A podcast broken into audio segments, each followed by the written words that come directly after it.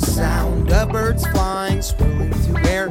Mountain peaks flourish, and from up there, things seem so small and not worth the fret. And from now on, I'll try not to let myself get brought down from winter winds. Cause soon enough, spring will begin.